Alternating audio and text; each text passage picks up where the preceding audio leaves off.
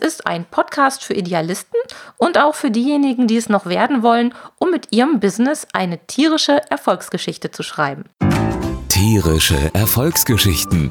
Business rund ums Haustier mit Sabine Rutenfranz.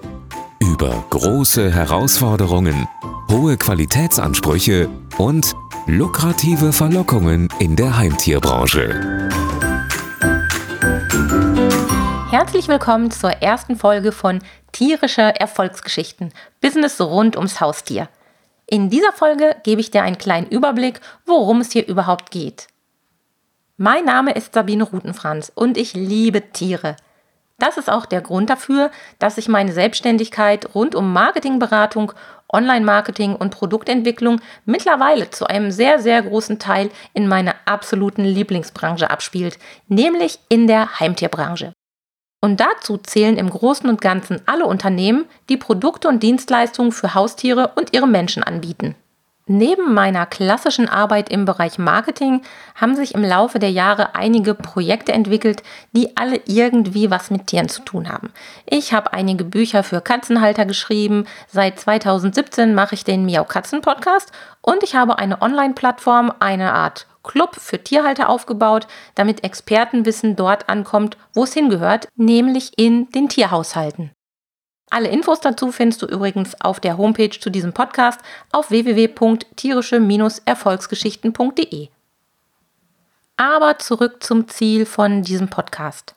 In diesem Podcast geht es ausnahmsweise einmal nicht um Informationen für Tierhalter, sondern es geht um Menschen, die im Alltag manchmal, ja, sagen wir mal, dafür belächelt werden oder für verrückt erklärt werden, weil sie mit ihrem Unternehmen, mit ihren Produkten sehr, sehr ehrenhafte Ziele verfolgen. Und mit diesen ehrenhaften Zielen meine ich das Wohl der Tiere. Ich finde, das ist eigentlich gar kein Grund, um jemanden für verrückt zu erklären oder zu belächeln, denn ich bin überzeugt davon, wer Produkte für Tiere, also für Lebewesen anbietet, der sollte auch wirklich ein ernsthaftes Interesse am Wohl der Tiere haben. Die Produkte müssen irgendeinen Nutzen erfüllen, anwendbar und auch sicher sein und am Ende dem jeweiligen Tier zugutekommen. Das ist für mich sozusagen die Basis und so eine Art Daseinsberechtigung. Und erst dann geht es ans Optimieren, um das Ganze auch wirtschaftlich zu machen. Mich ärgert das ungemein, wenn ich sehe, wie sich unnütze Billigprodukte ausbreiten und es in jedem Geschäft nur noch ein Produkteinheitsbrei gibt. Mich macht es auch irgendwie traurig, wenn ich sehe, dass wirklich gute Produkte vom Markt verschwinden oder die gar nicht erst eine Chance bekommen. Und am allerschlimmsten finde ich es, wenn durch schlechte Produkte das Wohl der Tiere auch noch in Gefahr gerät.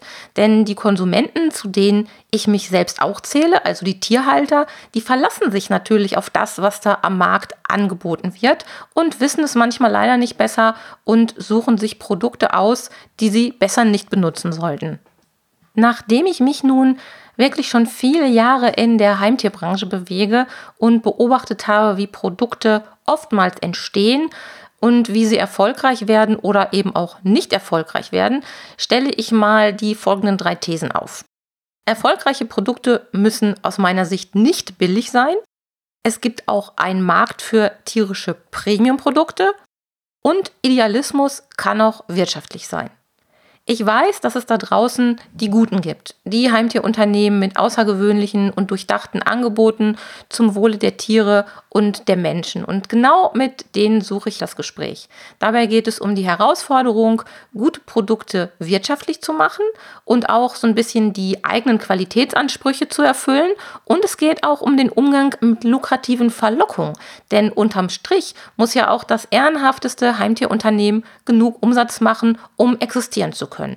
Es ist also ein Podcast für Idealisten und auch für diejenigen, die es noch werden wollen, um mit ihrem Business eine tierische Erfolgsgeschichte zu schreiben. Das war die erste Folge von Tierische Erfolgsgeschichten. Und wenn es dir gefallen hat und du mehr davon hören möchtest, dann hast du verschiedene Möglichkeiten. Folge dem Podcast auf Spotify oder abonniere ihn in einer Podcast-App deiner Wahl, um keine Folge mehr zu verpassen.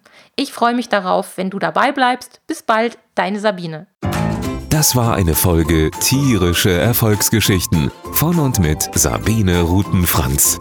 Weitere Informationen zur Sendung findest du im Internet auf www.tierische-erfolgsgeschichten.de.